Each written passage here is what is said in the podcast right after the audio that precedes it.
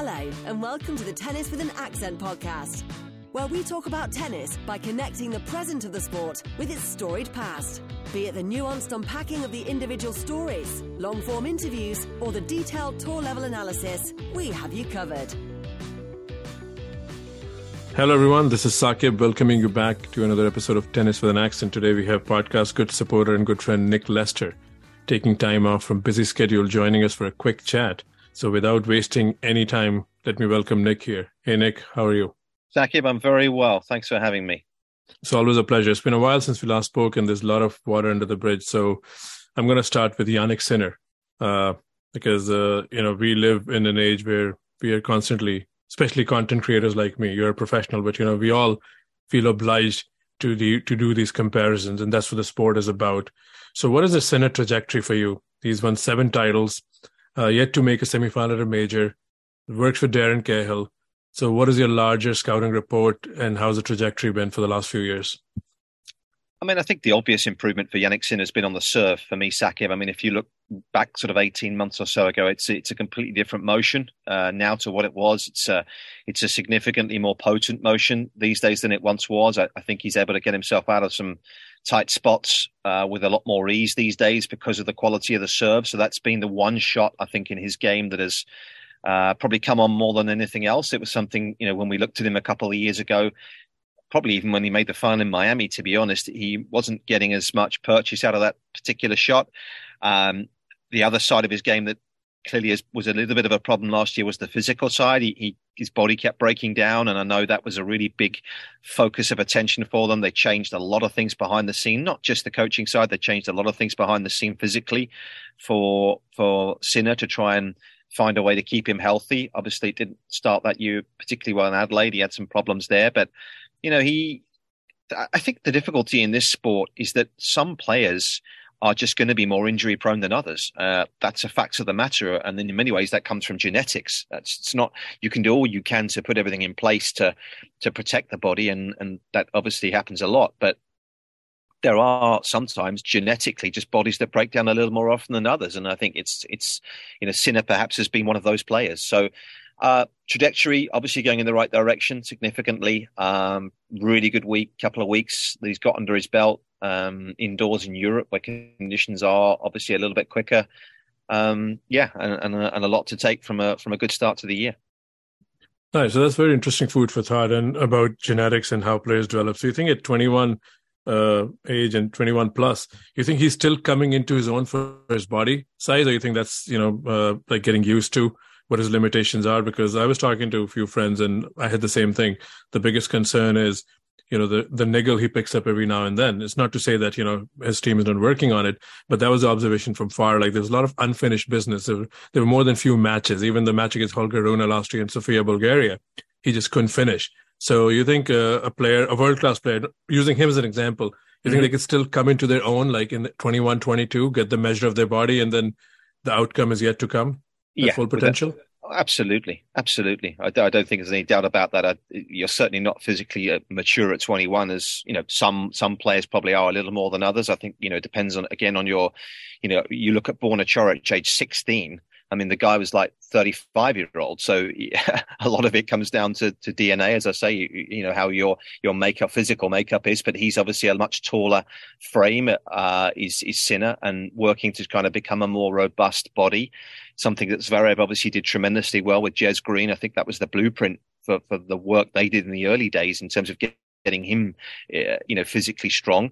Um, and, and until last year, he'd remained relatively injury free. So difficult one, but I think Jannik, um, it, it's it's as much about recovering from long matches, isn't it? That was the problem for him last year. You know, he had quite a few sort of long, deep matches in quarterfinals where he came up just short, or he was able to to win one in the round of sixteen that was sort of three hours, and then the body broke down. Miami, it happened in Miami, didn't it? Similar story there. So.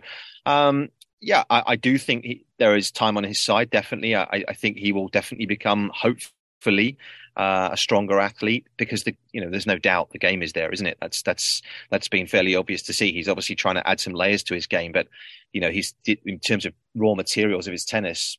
For me, there's no doubt he's you know he's top five material. Absolutely, I think we are all on the same page. So look, the conversation gets a little bit nuanced, and uh, especially if you and someone like you know, in my case, if you do a podcast, you kind of look at these things from a very you know narrow lens and try to cover everything. So the other thing is he lost, I think, three quarterfinals at majors, and uh, all and five sets blew a two set lead against the great Novak Djokovic at Wimbledon. Then that match against Alcaraz, and now uh, he came short against Tsitsipas. So is this obviously it's knocking the right door? I mean, we know like one set here and there, and we, we he possibly could have gone to play a major final.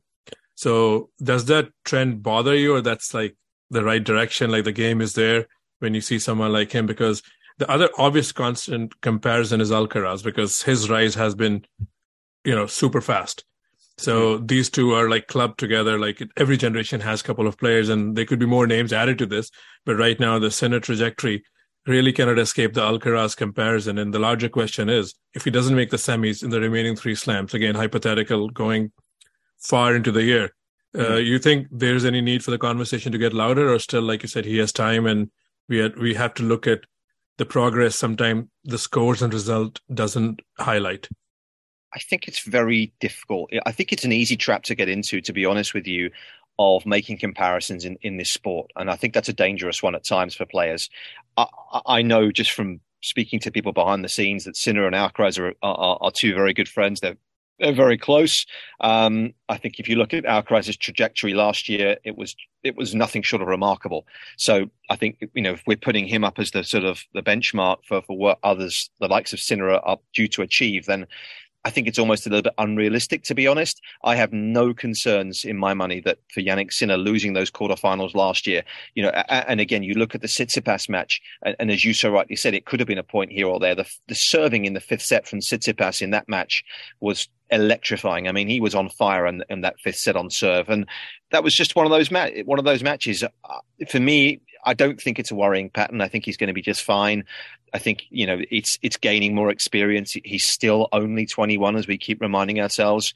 Um, and I think, to be honest, actually, in many ways, the, the sort of the, the, the runs that he's had to the last eight are only going to provide more fuel for him. I think to get better and better. So honestly, I see absolutely no concerns for me in Jannik Sinner. The only worry I have is, as I say, just the physical side, because if he can just get himself stronger, um, so he is able to keep himself uh, physically able deep in the second week of majors, then that's obviously going to be going to be a game changer, I think. But tennis wise, uh, mentally, I have no concerns.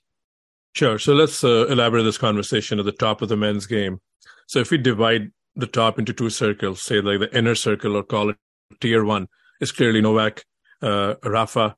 Uh, I'll throw Medvedev in there, Alcaraz, and some may argue, but I'll also throw Tsitsipas in, and you can have your different view. But the outer circle, you know, where the Zverevs and uh, Sinners and different generations, Berrettini, are stuck.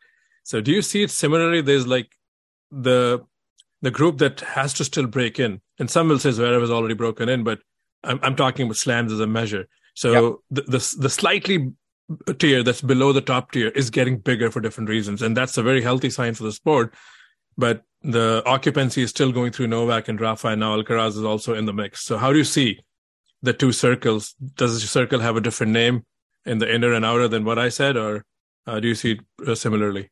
I mean, I think if we're talking about the four majors, um, I still think it's fairly clear that, that Djokovic's best is still considerably better than everybody else's right now, maybe outside of Alcaraz until they meet at a major and until both players bring their best. I think that would be a fascinating matchup. And, and that's one that obviously people are looking forward to seeing. So I would definitely be having Alcaraz in the conversation at, at, at all the majors, maybe outside of Wimbledon at the moment. But uh, Djokovic for me still head and shoulders um, above everybody else just in terms of his base level of play, the consistency with which he can bring, and of course the everything else that comes with that.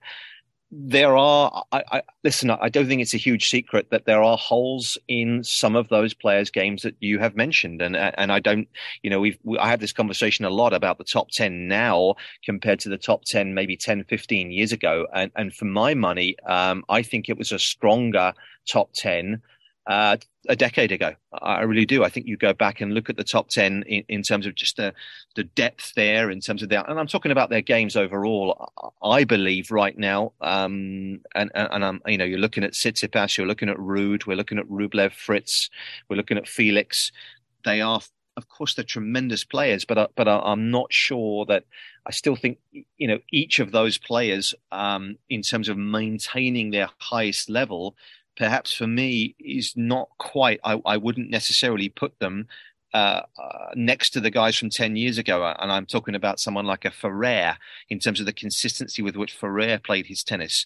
You know, very few let ups in, in Ferrer. I know Tsitsipas won a lot of matches last year, but that for me, that, that, that group, um, when I look at that top 10 and I'm taking away the top four, um, yeah, I, I still think there, there are days where those guys don't necessarily the current generation um, for me still have a few vulnerabilities in their game that maybe wasn't there um, with that group, as I mentioned, you know, 10, 15 years ago. No, you're absolutely right. And let me make a clarification. I think Novak should be in a tier by himself because, like you said, if he's playing close to his best, not even his absolute best, I think he, he's the man to beat in almost any tennis match. So the other question here is with Rafa Nadal's, you know, the body and the injuries catching up. But at the same time, we have to take our, you know, we have to remind ourselves he did win two majors last year. So uh, again, very talked about topic. Where would you put him right now in the scenario? Of course, the clay se- season is a couple months away. What's your take on that situation? My take is that no one is quite sure how fit he is at the moment. Um, there are some obviously rumors circulating that he's not going to be in North America in terms of playing Indian Wells. So uh, we've been in this sport too long, and yes, he may be 37 soon. Uh, for me, I still think I would never rule him out. If he can get a good run on the clay, if he can go into Monte Carlo healthy, if he does skip the North American swing, which is a possibility, I believe, if he comes back for, for Monte Carlo, I'd still have to have him as a as a favourite for Roland Garros if he can get a good swing in coming to the French Opener. You know, again, you cannot you cannot just deny and look away from everything he's achieved there and that extraordinary, uh, mind blowing record that he has at the French. So. Uh, it's an unknown. It's an unknown, Saki, but I think it's a very difficult question to answer until we until we actually know where he's at physically. Um, but just looking at the situation right now, I certainly wouldn't be massively surprised um, if he didn't play in North America because I don't think he's going to play Miami. So anyway, so does he go to Indian Wells for, for ten days of tennis? Um, I would probably think that's unlikely right now, but but maybe get himself healthy for Monte Carlo and. And you know we've seen before if Monte Carlo doesn't go particularly well, he has had years where that's it's been a bit of a slow start to the clay. He has the ability to pick things up. So uh, it's it's a difficult question to answer without knowing exactly where he's at. But I think I would still be very reluctant to to not have him as a favourite going into the French. Yeah, that's the man's resume. You know, you pick against him at, at your own peril. But the the excellent point you made about Ferrer and that group, and I'll even throw a few names that you didn't take, but they were there, like Berdych and uh, Tsonga. And you're right. I mean, if you look at this top ten, especially the names you took, like Fritz and uh, Auger-Aliassime and Ruud, Ruud has two finals. I think uh, the comparison is a bit uh, lopsided because those guys have already made their mark consistently at the 1000 at majors, and and of course they were the support cast to to the big four.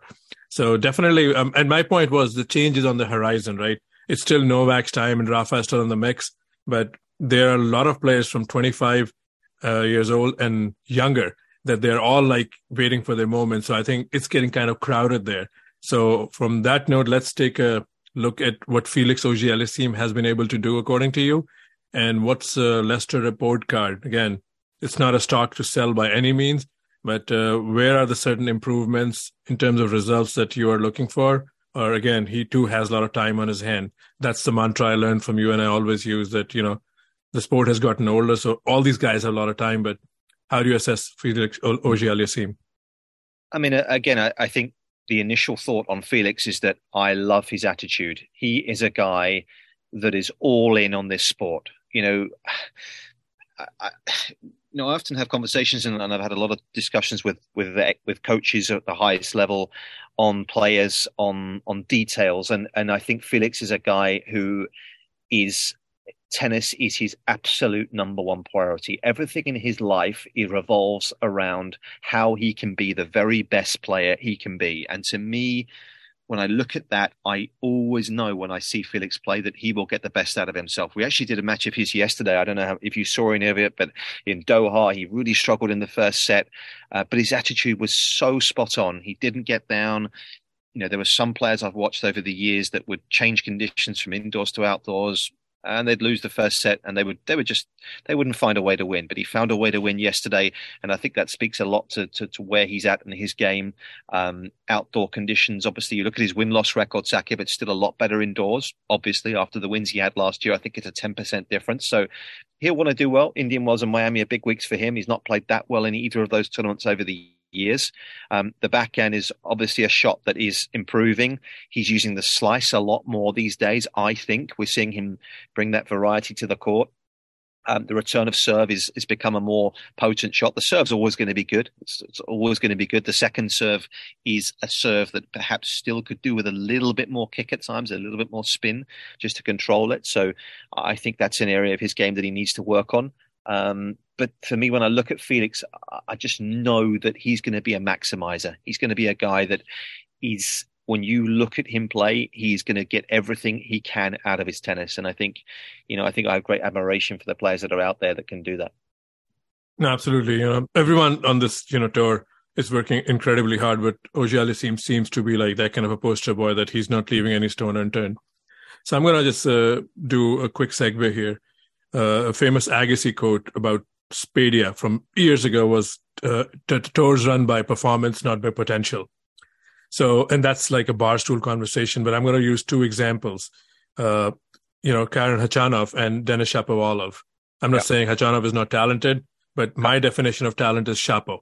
And yeah. I don't know what the Lester playbook says. So how do you measure the two attributes of the game? And do you think the game is at a position where a supremely inconsistent player like Shapovalov, basically, can the lightning strike and can we see him lift something big? Because he's, we all know what he has, but he all, we all also know how his matches turn out. But then there is a Karen Khachanov who's kind of fallen off the radar, but you look at the results, he's making these inroads at majors, Olympics, silver medal. His name keeps coming up, even though he's the forgotten man, even of Russian tennis. So, how do you break down the two attributes using these examples or throw in any other name you may like? I mean, I think the thing, you know, I, I spoke to a lot of people in Australia this year um, who I respected in this sport, and the recurring theme on Shapovalov was that he should be top 10 without almost with his eyes closed, just in terms of the quality of the tennis that he can produce, Saqib.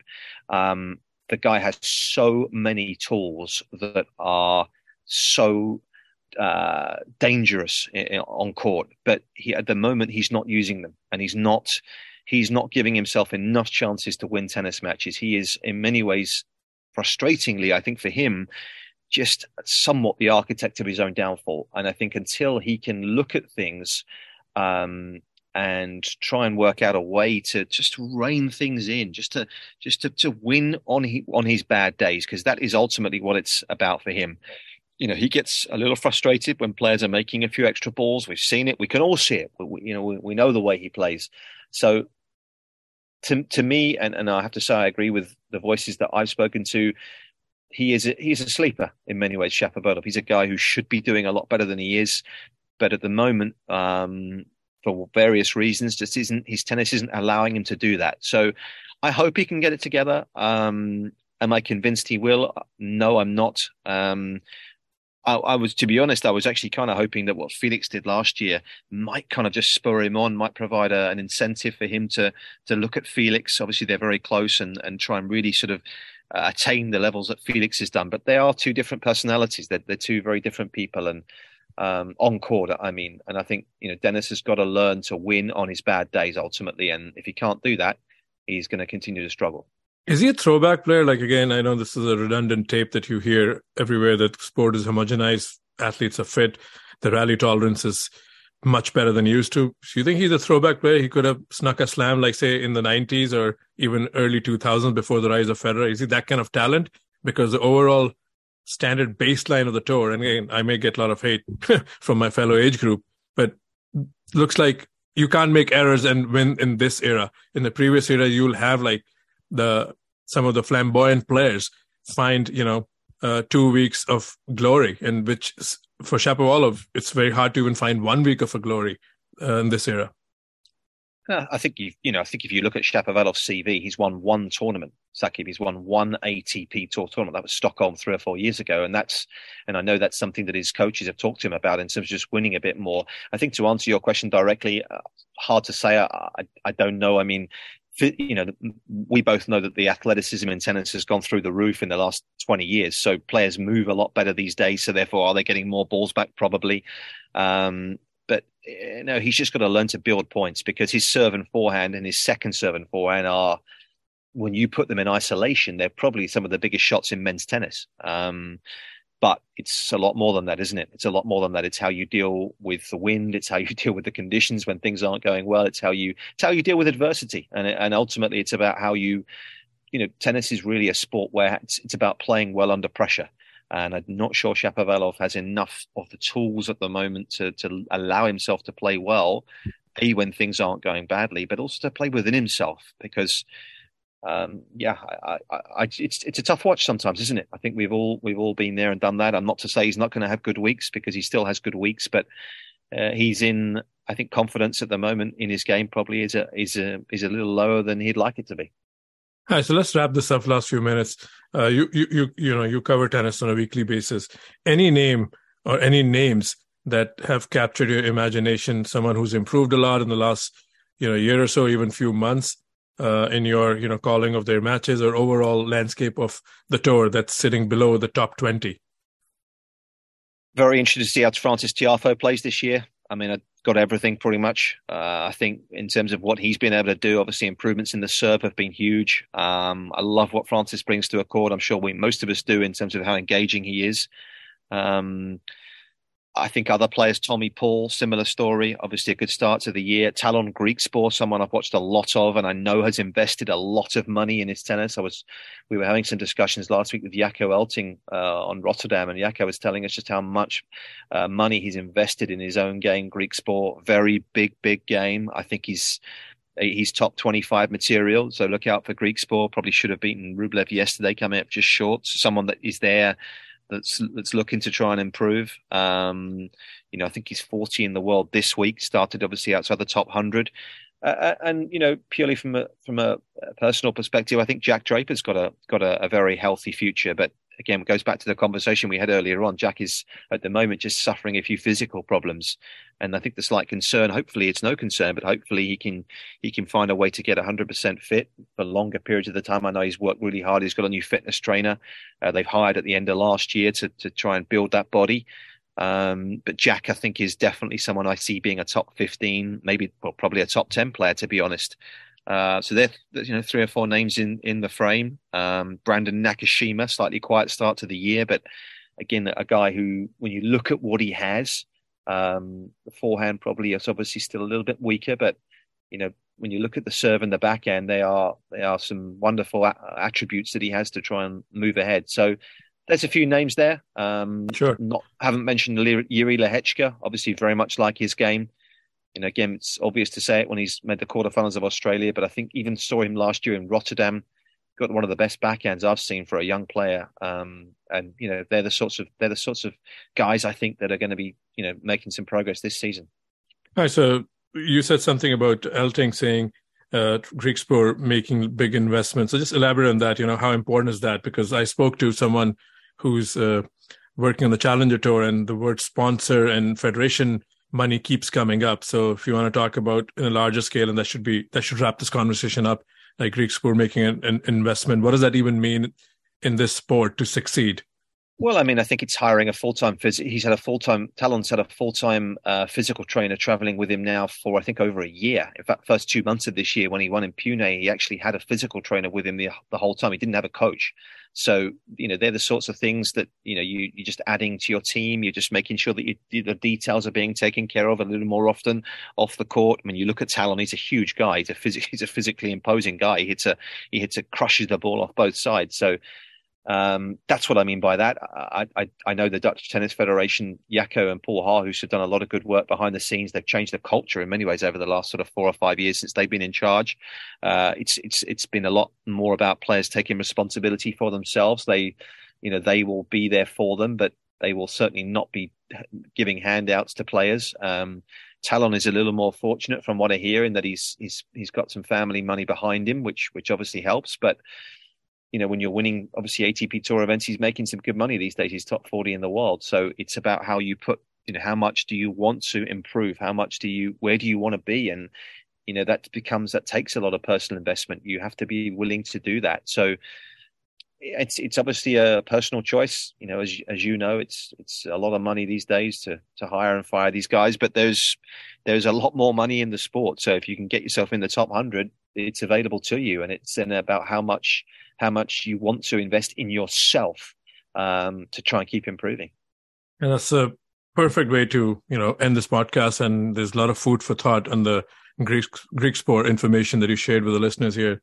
Nick, always a pleasure and so much knowledge, and hopefully we can do this again uh, when you know you you have more time on your hands right now. I know you accommodated me through a busy schedule, much appreciated, and look forward to you calling out more matches.